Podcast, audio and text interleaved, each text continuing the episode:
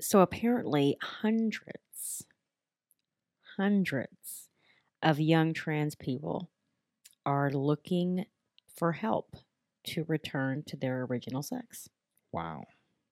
And I I realize that most people probably hear that and say, "Well, that's not really news." We we know that that's been happening, but I, I I think it's important to pay attention to this particular story, just because I think that it points to some of the issues that is uh, happening in the transgender community and the LGBT community as well. Um, because this is something that doesn't get talked about, in my opinion, as much as it should be talked about Most definitely. and this is from Sky News. And um, there's a woman who transitioned to a man at the age of 28, and uh, her name is now Charlie Evans. So she identified as a male for about 10 years before Okay. deciding that she wanted to detransition, essentially. So basically, what she, what were you going to say? Uh, what's what's detran- detransitioning? What is that? Well, I think most of us know what detransitioning is. That's when, you know, um, a transgender has changed their sex and they want to change it back to what it was originally. Yeah, that sounds very difficult to do. Yes, because oftentimes the damage has already been done, which we'll get to in even this article. So, what she told Sky News was that there are a number of young people, and I want you to pay attention to the young people part, the age group that she's referring to, that is seeking to. Um, it says the number of young people seeking gender transition is at an all time high Oh, but we hear very little, if anything, about those who Oh, may come to regret their decision. I wonder why. So I want you to pay attention to the trend here, okay? Particularly with how the left likes to promote, okay? The left loves to promote transgenders. They love to promote, um, you know, the LGBT community. They love to promote abortion. We get it.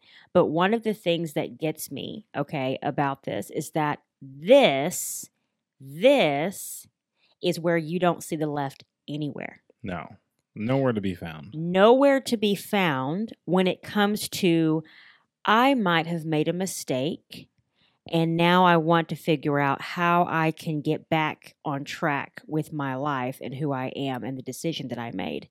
And then they're abandoned. This is one of the aspects of what is happening to transgenders that breaks my heart the most.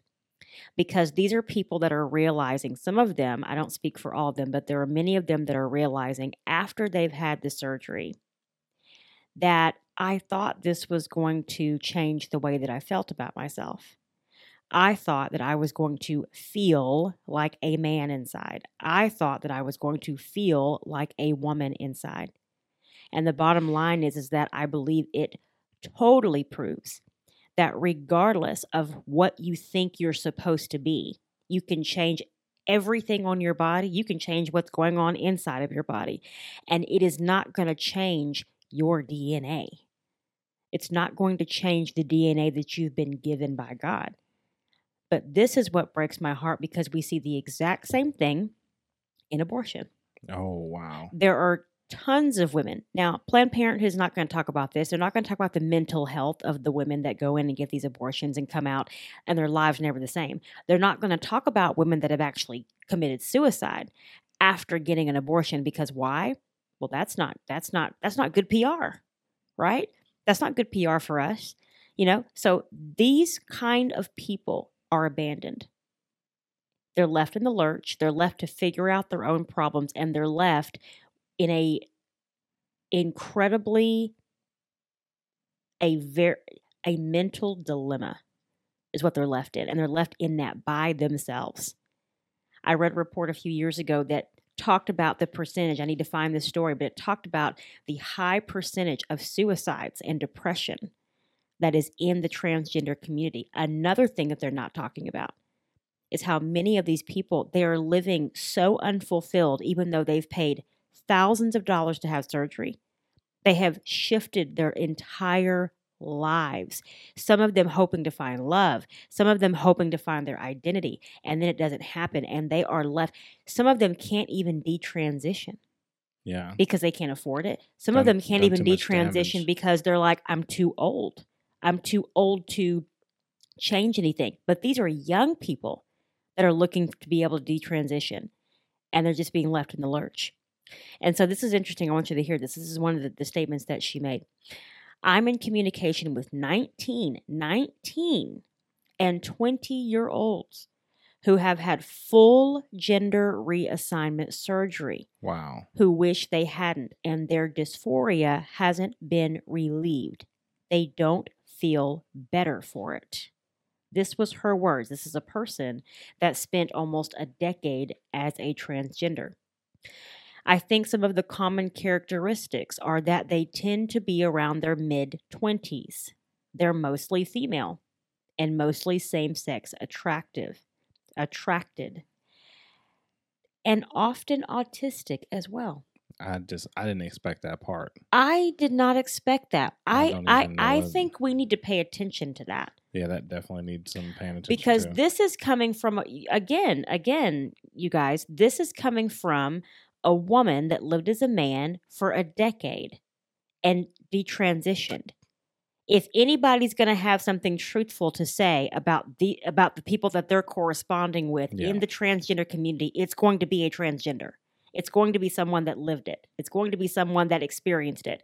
And she's literally saying, I've got 19, 20 year olds talking to me about this and they're living in- regret.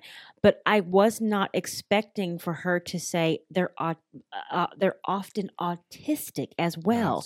That is a that is that that is a whole other that yeah. is a whole other dynamic in the transgender community that I wasn't even aware of. Yeah, I wasn't even aware of that either. She didn't touch on much more of it in the article. I have a feeling she probably did in the interview, but she, it wasn't placed in the article. I but did know. I heard something a few months ago about the drag queen, um, autistic kids, uh, the Down syndrome kids that were they were they were letting do the drag queen thing. yes, and I remember that, but you know, I thought that was kind of strange that we try to sexualize people with Down syndrome, but yeah, I, I just you ah, know, I don't know. So I don't. Know much depravity. And the thing I is, get it. if you know, this is from the UK, right?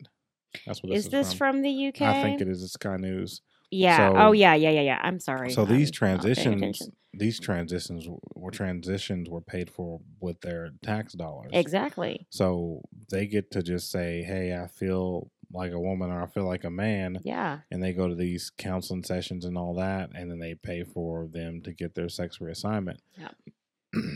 Interesting. Something else that she said, and I think this is also key. She said that she felt shunned by the LGBT community for being a traitor. So I felt I had to do something. So again, there's the abandonment. Yep. there's the individual.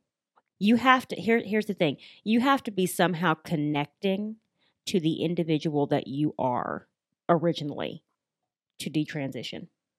hmm You're not going to just detransition because oh this is uncomfortable. You're going to detransition because something isn't something isn't being fulfilled that you thought was going to be fulfilled and, it, and it's not. So there they are left with that dilemma and the very community that is supposed to be you know helping you because you know that's that's that's you're part of you're part of the lgbt right they're being abandoned because they decided that maybe this wasn't for them which i find sad i find that sad and so this person is actually launching a charity called the detransition advocacy network Oh, they're probably going to shut that down. and they're going to actually be meeting in Manchester. So I'm going to leave you with one of the things that uh, that that she that she said. Um, I didn't think any change was going to be enough in the end, and I thought it was better to work on changing how I felt about myself than changing my body. Wow. And and and and just an FYI, I know this is from Sky News. I know this is coming from the UK.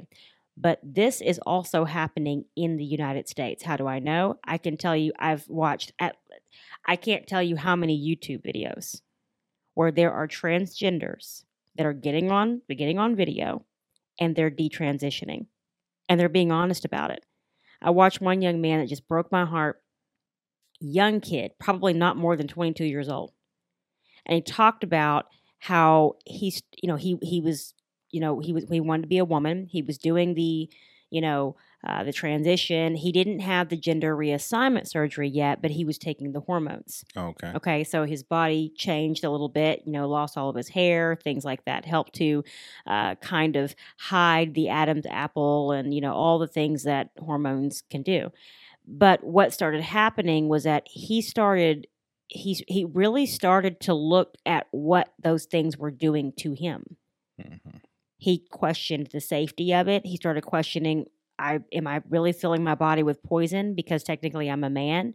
And he actually changed his mind and decided that he just wanted to be homosexual. Now, I'm not saying that I agree with homosexuality. What I'm saying is is that nobody is paying attention to the fact that there is an outcry from the transgender community that is saying, "We don't know who we are."